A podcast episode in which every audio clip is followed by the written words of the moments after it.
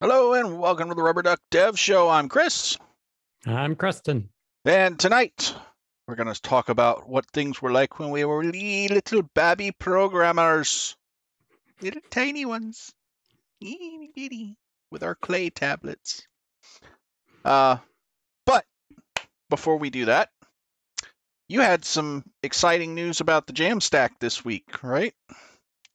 Yeah, yeah. So went ahead and moved forward with this headless CMS I was talking about. So I went ahead and took my Rails app and just modified it to be able to essentially record blog stuff. And how I set it up is to insert IDs for images, audio, and video for like the YouTube video or in the podcast. Those are just attributes to the record. And I went ahead and decided to set it up that way. did a simple API to be able to pull down all the posts. And then I used the middleman feature dynamic pages to be able to call out to that API, pull down the post information, and then use that to build out all the pages for each episode. So the way it was working before there there's no concept of like a controller and a view in middleman. Basically you have these templates but there's no real ruby file to be able to store data. I mean i tried a bunch of different ways but the only way i found to actually be able to do it they basically they have one config.rb and basically that's where all the code goes. You can break it out i think into a separate file but basically i just use that one file and use this dynamic pages to be able to pass data to it. Otherwise, I don't see a way with the static site generator to pass dynamic data from a particular place. I mean, I suppose you could just eh, they're using ERB template, so I could embed Ruby right in the template. So that's possible, but I wouldn't want to call that for every page to render. That would be a nightmare. Yeah. But anyway, using this, I was able to get it working.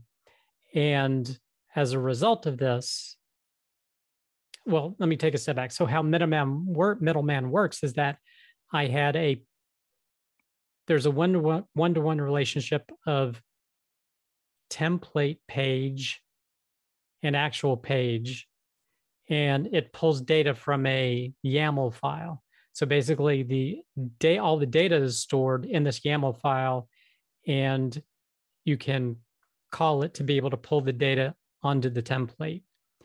So basically, the only thing that varies between, but the reason I needed these templates per page is because that is what defines what the URL slug is. Mm.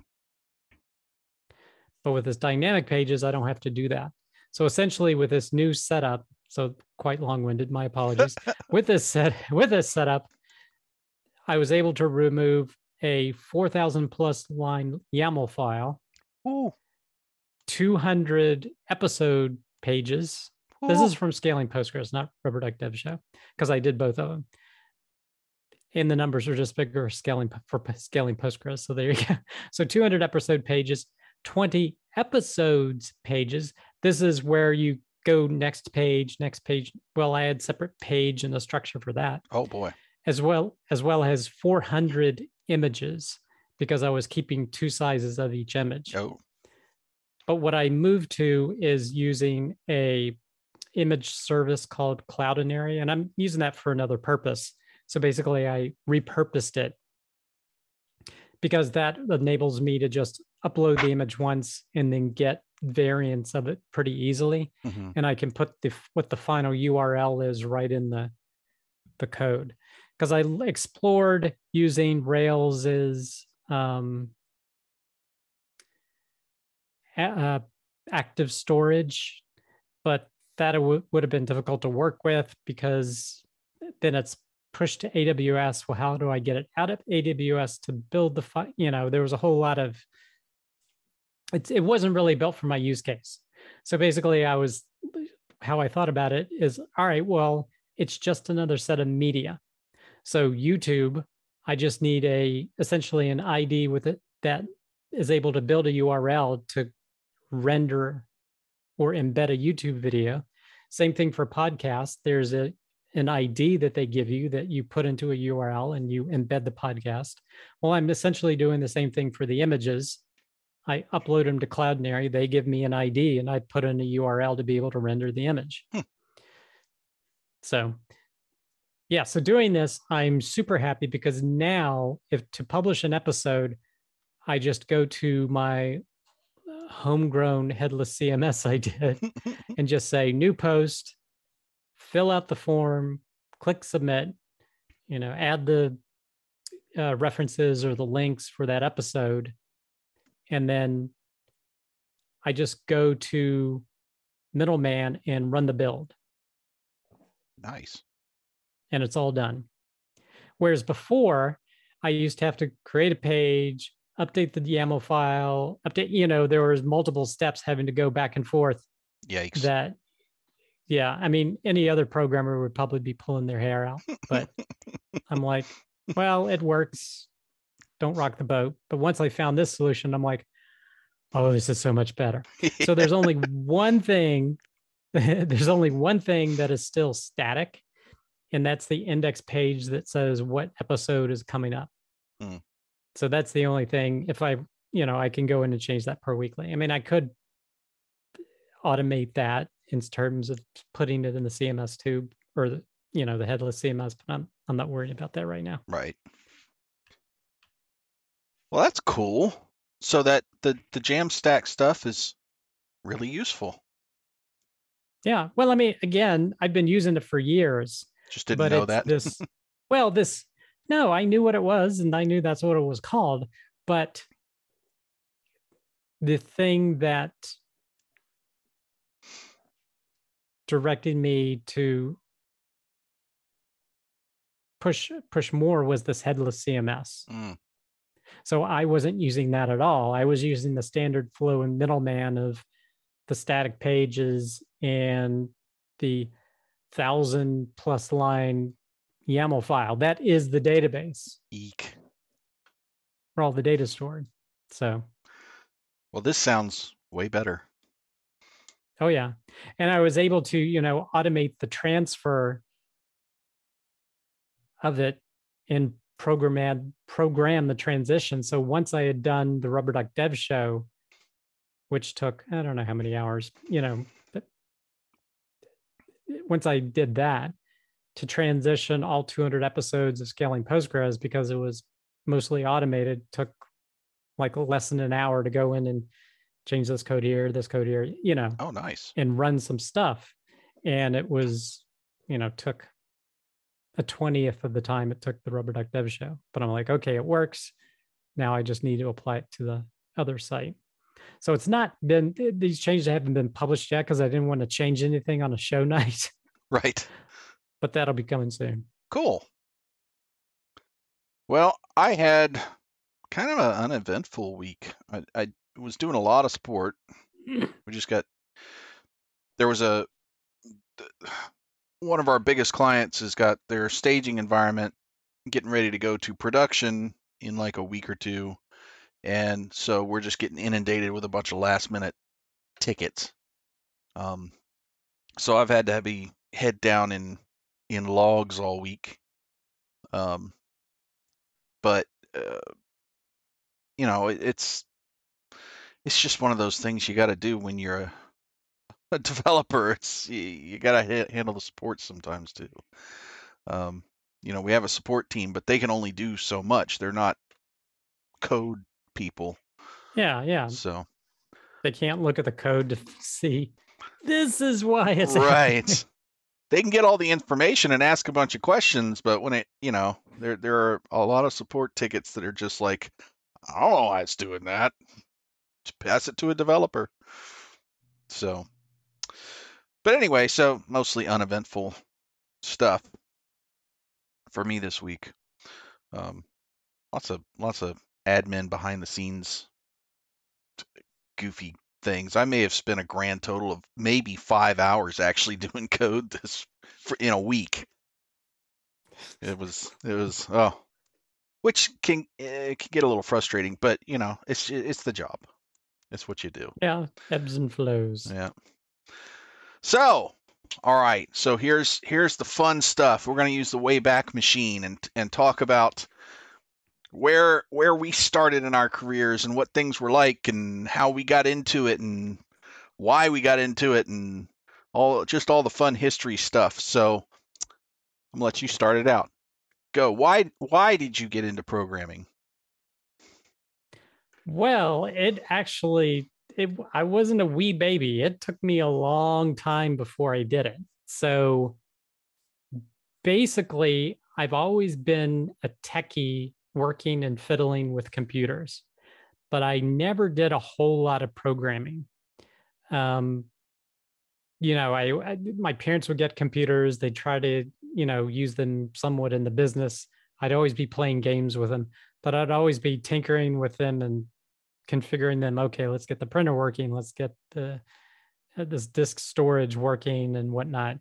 Uh, you know, and so much so that you know when they were actually using computers for the business, I remember distinctly.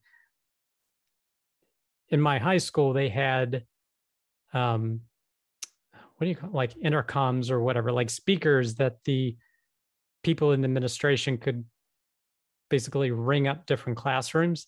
And I remember coming over the PA and say, please have Creston call his parents at the conclusion of class. I'm like, okay, what's going on? You know, people are like, oh, what's going on? Is your aunt died or your uncle died or is there something going on? So I used this is how long ago how long ago it was. There were no cell phones.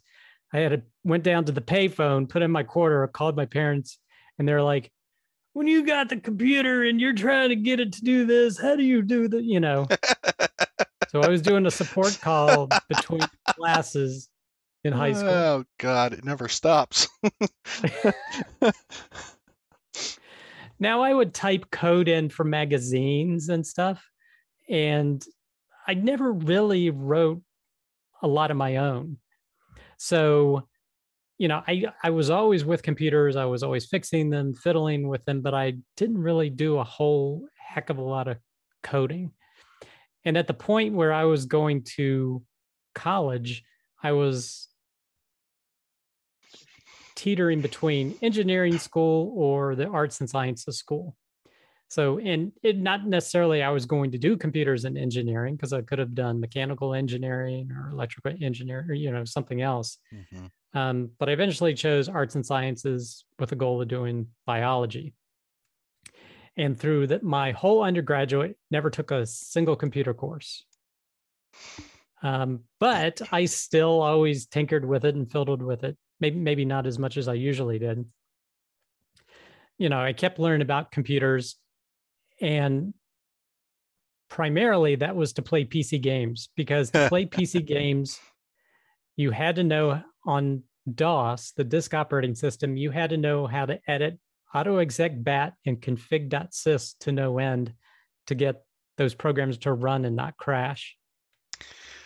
Oh, the black screen. Yay. and so that was through my undergraduate. And then I actually went to graduate school after I graduated because I was going to be doing a PhD in cell and molecular bi- biology. So I started in that. And even there, I was like setting the computers up, getting them connected to the internet, again, all fiddling with them. And I started enjoying the computers more than my lab work that I was supposed to be doing.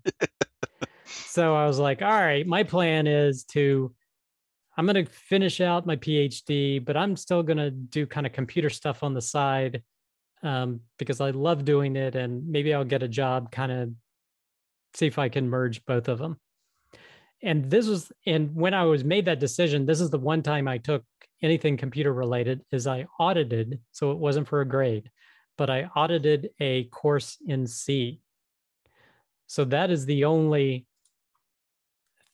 course i ever took related to programming or computers in general i think in my entire school career and it was an audited thing so as you can tell, I, I have a lot of experience not. so what happened at that point is my plans well, didn't get derailed because I was interested in doing it. I got a job opportunity doing uh, being a systems administrator. So basically, working on computers and servers and stuff like that at the same college where I was doing my PhD. So I went ahead and pulled the parachute on that and got out of the PhD program and started doing systems administration. Did a project with that, and they said, okay, we want to give you some more responsibility. And then I started doing a lot of database administration, primarily with primarily with Microsoft SQL Server. Now, at this point, we were doing a fundraising conversion that, I mean, I should say it's like a CRM conversion. They were switching over their customer relationship management system. Mm-hmm. And then I got my hands into some Microsoft Active Server server pages because there was something written using the Microsoft Web ASP pages. And the package system that we were using was incredibly slow generating uh, transaction history. Like it would be spinning for minutes. Mm-hmm. And I looked at it because with Microsoft SQL Server, you can actually see the queries that were being sent to the database. And basically, my head exploded. I was like, no wonder this thing is taking two minutes.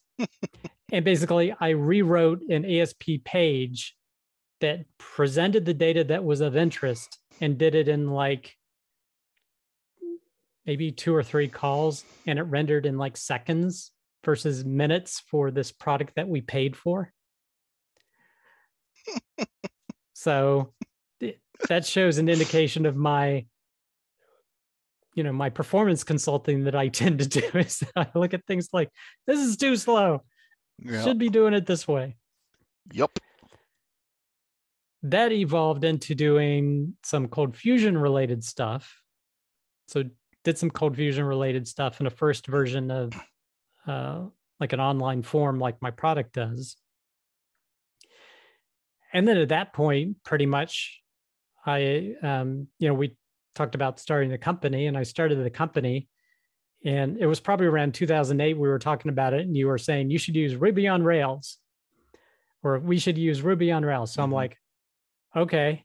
So i buy three books read them did the practice and then i'm like okay start and just start building uh, the thing. Yeah so basically i have no programming degree. I only audited a c course in graduate school other than that i never took you know in so no high school no college education really for credit on programming i just have always been a tinkerer and if ever if I ever needed to learn something, I went and read number of books on the subject and then started doing it. Yeah, and that's I, have run into a lot of of developers that have the, kind of a similar story. There was there was no indic- no inkling of being a developer until after they got into the workforce, and then they said, "Oh, this is a thing I like doing," and kind of fell into it. So there's, and I, I, it seems like I run into those people more often than I went to college for programming type folks. You know, that's that's not that doesn't seem to be as common. And, and I think it's I think it's because development is has so many different um, aspects to it. There's you know kind of the the logical engineering aspect. There's there's an aspect of art to programming, um, c- creativity and stuff. Um, you know, there's there's math involved. There's storytelling involved. There's all kinds of of of expertise that needs to go into development, and it's it's a big thing. So I think that's probably why you see a lot of people that didn't start as programmers or developers and kind of work their way into it through their careers. Um, my story's a little different, but not not too much. I mean, because I started with, you know, going. I, I, can remember my dad got a, the Apple II. Our first home computer was an Apple yep. II, yep. and the big five and a quarter inch floppy, double floppy. Oh, I had the double floppy disks. I was the big cheese on the cul-de-sac, buddy. All the friends came over to play the big games because I had two disk drives in my computer.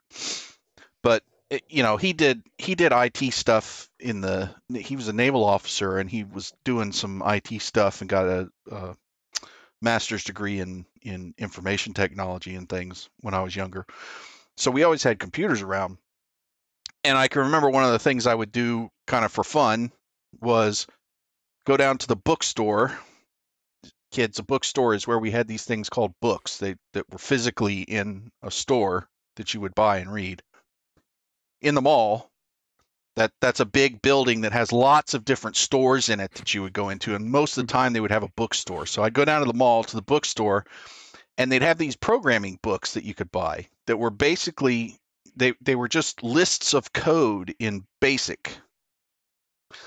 And so you'd and and it'd say okay this is the the magic bouncing ball and you'd have like these five pages of basic code and you'd type it in and then you'd get to see this square ball bounce around the screen oh that's so cool so then i got into um in when i was probably sixth grade uh, I got into this thing called Olympics of the Mind, which was basically um, teams of people from different schools would get together and compete on um, brain game challenges.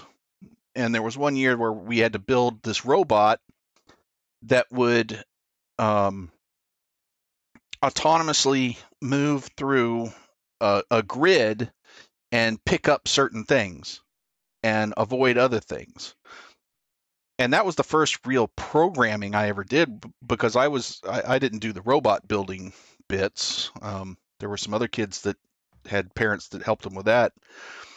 Um, but I did. Uh, I was helping with the programming of the robot, and it was very rudimentary, simple stuff. We're not talking about advanced AI here. It, may sound from the description like it was some advanced robot, but it was it was really simple stuff but still, you know, in sixth or seventh grade, that was that was a big deal, especially back in the mid '80s when nobody did that stuff. Um, but you know, in high school, I kind of got away from all of that stuff, and I wasn't I wasn't really into computers. I'd I'd play games every once in a while, computer games, but go over to my friend's house on their Commodore 64s and you know wait 20 minutes for a game to load up off of a cassette tape. oh god, I remember those days. That was that was hideous. Um, but I, I didn't really do much with computers. And I actually went to started my undergrad degree for uh, electrical and mechanical engineering. That's funny how you say that. right. I was considering the engineering school. Yep. Yeah, and uh, that that does seem to be a commonality. Is that this engineering mindset goes into programming a lot. Um, software engineering. Right. But um, that that lasted a semester, and I said, "No, nah, engineering's not my thing." So I went into um, business, the business school, and they had just started a degree that was kind of a blended CS and management degree. It was uh, management science and information technology. So I got into that and ended up having to take quite a few coding courses. I had to take C, C++, Fortran, COBOL, um, but we never got down to like bit coding and stuff. We weren't the pure CS things.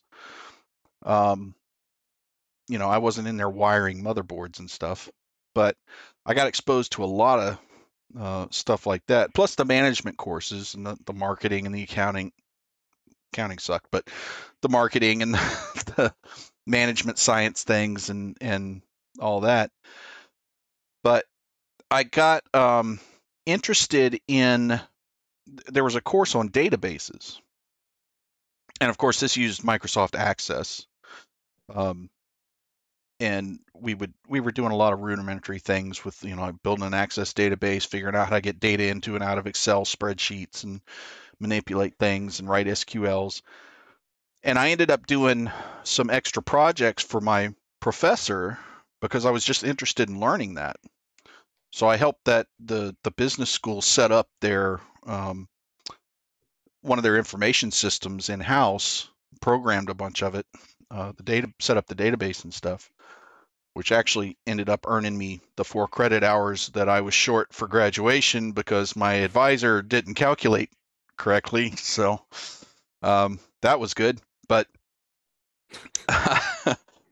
but that's kind of I, I, I kind of grew into programming through databases and then my first job the reason i got my first job is that out of uh, they out of about 100 applicants i was the only one who knew how to write a select statement in a database so they said that's why you're hired That's, that's scary. it, it is well i mean to be fair this is back in the early 90s so you know the internet wasn't even really a common thing yet. So, you know, it, it, that would be really scary now. But, um. You know, back then it was, Well, I'm sure there's plenty of people that don't know how. They just rely upon their programming languages interface to do things. right. Or they can just Google it. Back Yeah. back in the early '90s, you couldn't you couldn't Google it. there was there was no such thing. Um, so I, then I started getting into actual programming. I started with kind of database management and SQL writing, and that morphed into programming as I got further and further on into my field. But I still, most of my career has been kind of like my degree. It's been split between actual coding and project management stuff, more of the management side things, which I, I really enjoy. Um, so that's kind of the track I took. But looking looking back, it's it's funny that you because you were talking about putting code in out of magazines, and that was kind of the only place you could see code because you couldn't go on the Oh, internet yeah. and look at it. You, you know, There was no internet. Or Right. no, it existed, but only for but only for the military military. Yeah. and higher education places. Um, but yeah, it, it was. I just remember, you know, doing a couple of programs at home, and it was just such a such a wild thing to see this little, you know, bouncing glob of pixels around the screen. It wasn't even bouncing; it was just moving.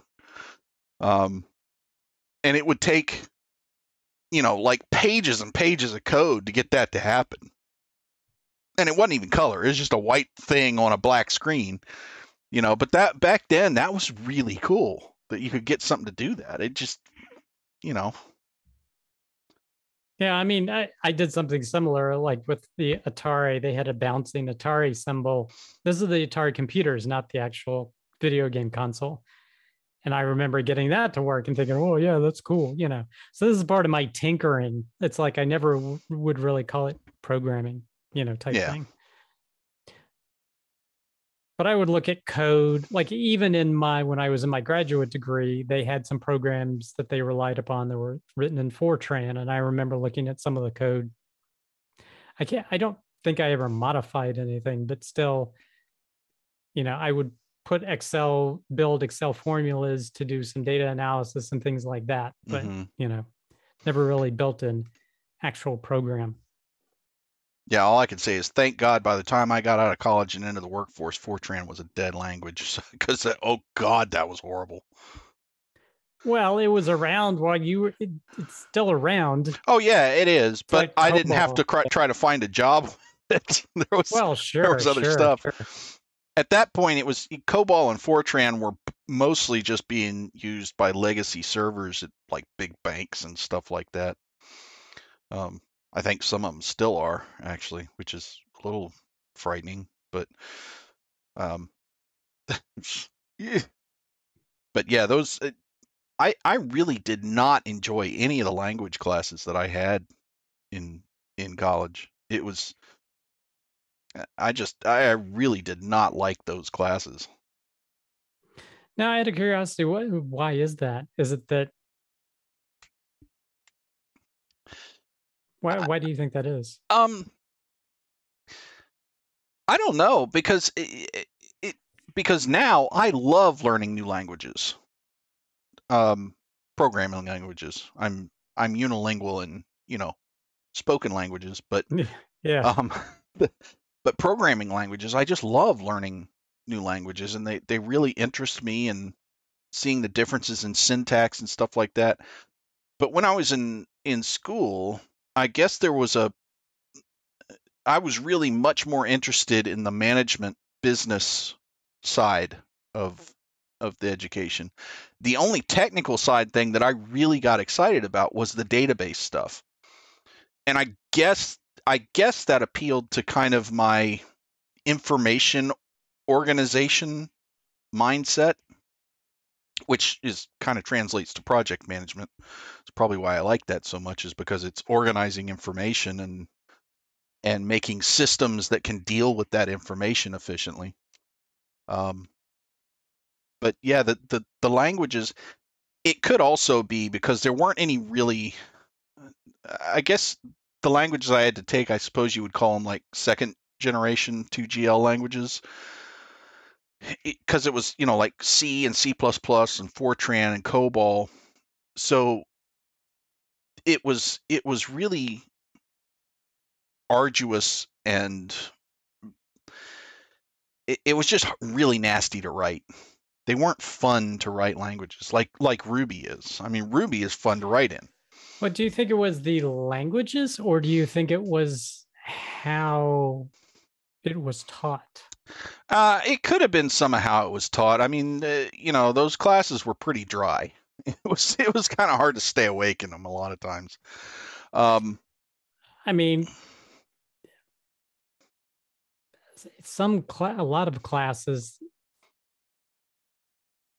they seem to have a lot of theory and i guess i have less patience for theory mhm. i guess show me mechanically how it because i always have an interest in i've two big buckets of interest with regard to technology stuff is and then or technical things one is understanding how something works. That's kind of like why I went the biology route and why I found that interesting because I was always discovering how things worked. And the other side is building things. So I'm kind of like, give me the nuts and bolts of how this language works and its primitives and whatnot. Okay, and now I want to build something with it or do something with it. Mhm. So a lot of theory crafting and stuff like that. I'm I'm kind of like, uh, you know, See, I'm I don't actually have the patience for. I'm actually kind of the opposite from that. I think I like more because my the the programming classes were very mechanical. It was, you know, this is how you do this kind of line. This is how you do this kind of of method. This is the structure. This is the mechanical stuff. Okay, now regurgitate it on the test. There wasn't any real um, creative thinking involved in in those classes. I'm not saying the languages didn't involve creative thing, thinking or programming with them didn't, but those classes had no creativity to them. It was just here's the mechanical bits of this language, spit them back out on this piece of paper. And that just didn't intrigue me because I like to I like to look at systems and kind of break them down and find ways to make them more efficient. Um, you know, identify the inefficiencies in systems and figure out ways to automate them or or reduce the the amount of risk in them or make them flow better. And those programming classes just didn't afford me an opportunity to think like that because they were never big enough projects to have a system right Yeah. they, they were just And I think that's a little different than kind of I was thinking about theory crafting, like why this is the best language and doing it, why we do it this way versus the other way. I think more of the theory crafting yeah as opposed to some of that. But or yeah the theoretical stuff about databases like bcnf form which is has no practical use at all i mean boyce Codd is yes you can get it to that level of well, no, it's the But- normal forms above Boyce Codd that well yeah but I mean, even Boyce Codd ends up kind of breaking down in the real world. But well, yeah. But uh, but yeah, that kind of stuff. That's all. That's just purely. The- I understand the the value of that kind of thinking um, for advancement and stuff. I just don't have the patience for that kind of thing. But I do like the the more thinky parts of um, the more creative thinking parts of development rather than the mechanical parts of development. I think, you know, I do both, but I prefer, you know, sitting at a whiteboard, drawing out diagrams, thinking through issues, finding flows, and things like that is is just what I like to do. Yeah, I mean, this is kind of remind kind of what you're talking what you're talking about here is I'm thinking about, you know, what I was doing with this headless CMS is that when I was how am I going to handle the images? I probably spent more time thinking about that and struggling as opposed to coding, just thinking, how am I going to do this? What way is going to work? What ways are going to paint me in a box and not work? You know, and exploring each of the different options because there's, I could have done it five, ten different ways. But then finally, ultimately saying, all right, why don't I just treat it like I'm doing the audio and the video, where it's just this unique identifier that can be built into a URL just treat it that way and have an external service take care of the image mm-hmm. and not building it in my you know headless cms thing so basically my headless cms just accepts that identifier that i can build a url from and that external system or that service provides the image on that for my behalf so that was a very elegant way and i didn't have to build in a whole image component to my Holmgren's you know cms so that took a lot of that was very elegant and it saved a lot of time. Mm-hmm. what i was going to you know do.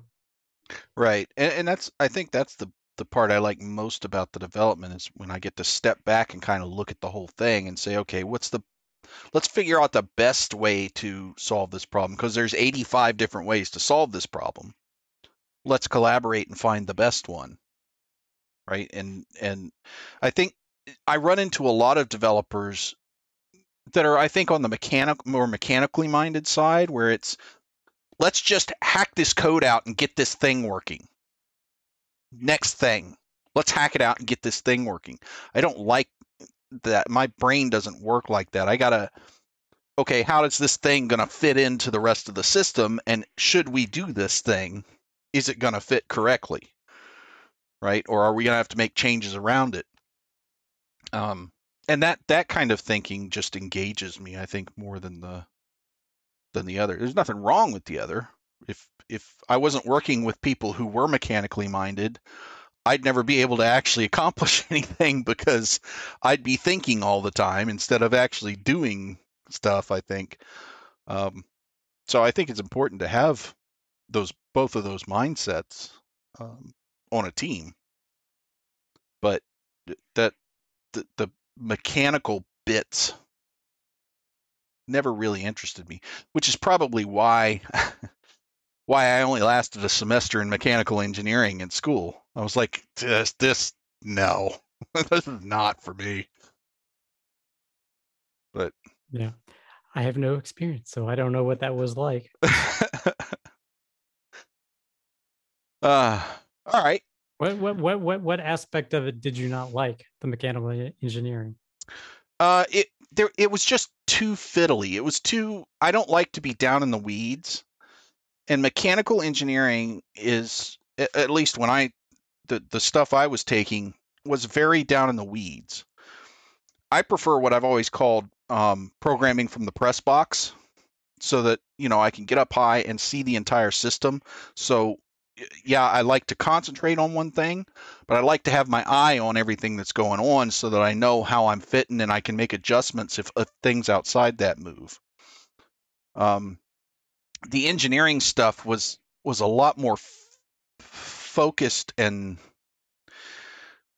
I, I I'm trying to say this where it doesn't sound like I'm putting it down because it's not like mechanical engineering is a bad thing and you know, those people suck. Well, no. we need them, or the, bill- the right. bridges and the buildings fall down. Right, exactly. I, I mean, it's it's important work, and they're really smart people. It's just I didn't like my brain wasn't cut out for that way of thinking. It was it was too focused for me. I like being a little higher and looking at whole systems, which I know mechanical engineers sometimes will look at systems and stuff, but the stuff I was doing in my first semester at college for mechanical engineering wasn't that. And so it just kind of turned me off. So, you know. So, what would you say? Like, how did you learn to code? Do you think? Do you think because you took more classes than I did? What was the thing that actually caused you to learn how to code? I mean, me, I've always just been fiddly and I always just, meaning I've always been a tinkerer and a builder. So I said, you know, I'm always like, all right, I want to build this thing. I get the understand the primitives. Okay, this is how you do a loop, a conditional, or what you know, variables, whatever. Right. Like, okay, and then I have something in mind I want to build, and I just start building it, and then I hit a wall, and I either read more of a book or if the internet existed, I looked it up on the internet to be able to get around the wall, and then I just keep going. Right. That's how I learned to code. It's essentially, you know, there's a company that existed a while ago, and their motto was "learn by doing." So Mhm. basically, it's I just kept doing it and then learning more based upon the of the doing it. How would you say you actually learned? I mean, I learned in college because I part of the degree was kind of CS based. I learned a lot about the the fundamentals of programming. You know what a loop is, what an if statement is, what you know what logical conditionals are, and and things like that. But I I don't think that I took much of that knowledge into my first job. Uh, it was more the database stuff because I got so interested in that, got me into the first job, and then, and of course, SQL is is a type of programming essentially. Um, it, it has a lot of logic logicality to it and conditionals and things like that. So, um, what ended up happening was my boss just said, "Hey, I need you to start programming this thing." And I said, "Well, I'd, I'd like to still pay my bills, so I guess I'll learn how to program this thing." so, you know, so it was just one of those learn by doing things, you know, school of hard knocks kind of stuff, which is fine. I actually prefer learning that way. I don't, I'm not much for classroom learning. I was never very good at it. Uh, I'm much better at learning things by actually getting my fingers on them and doing them.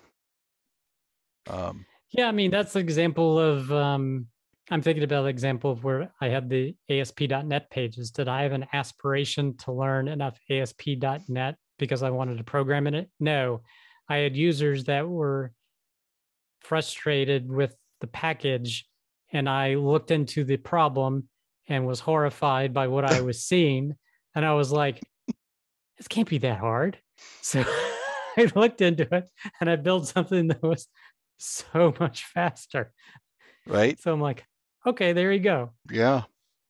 Well, and I it's not like I kept building with it. I just there was a need and I met the need. And there you go.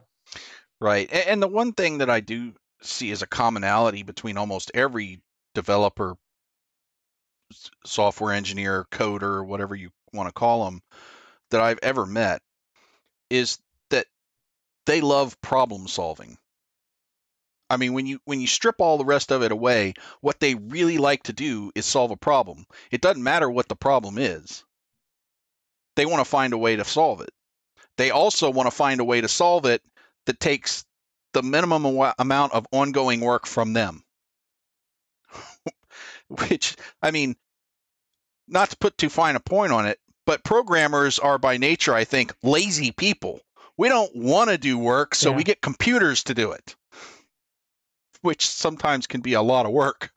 But, you know, our mindset is, well, I don't want to do this over and over again. If I have to do it more than once, that's why we have computers. They don't care if they have to do it a thousand times. So, and I'll, you know, I'll sit in the Barcalounger and watch TV while the computer handles all that crap. You know? So I, I think that's the mindset is we just like solving problems. Um, regardless of what kind of problem it is. And eh, you know, because programmers I routinely see them here's here's a new problem. Okay, well let me go looking for some technology that'll solve this. Not necessarily technology I've used before. It's not going to be the same thing I used to solve the last problem. It'll be a completely new thing, but I'm going to solve it. And I'll go find a way to do it. And that I think is the the kind of the the hallmark of what developers are is they just like to solve problems. That's why they get into it. Eh, for the most part. I mean, some of them are into it for, you know, the the money, but, but eh, not early on. Um but anyway. Okay. So that's our stories. Um it was weird. What was weird? we, we have stories. uh, eh, freaking chat spam. Um, anyway, Chat spam. chat spam. There's always a spammer. I uh, hope you guys enjoyed that. Uh, we'd love to hear more about your stories. How did you get into programming? What parts of programming do you like? What parts of programming do you not like? Put it in the comments below. Uh, if you did enjoy this, please don't forget to like and subscribe. Uh, mash all the buttons and ding all the bells. Uh, join us every Wednesday night at 8 p.m. Eastern for more Dev Talk. Please tell your friends. And next week, we've got more mystery episodes. We're really kind of having an idea glut here lately and just haven't had time to sit down and think think ahead of things crazy crazy But we had times talked about having an uh, kind of a continuation on this is like kind of if we were starting to be a programmer, what would we do differently? yeah Or what would we do today? And that's not necessarily means that that's going to be the episode next week, but because we may come up with another topic, but that's probably one that's going to be coming at some point. right so if you want to stay up to date on what we're going to be doing you know follow us on twitter at ducky dev show and we'll put it up there.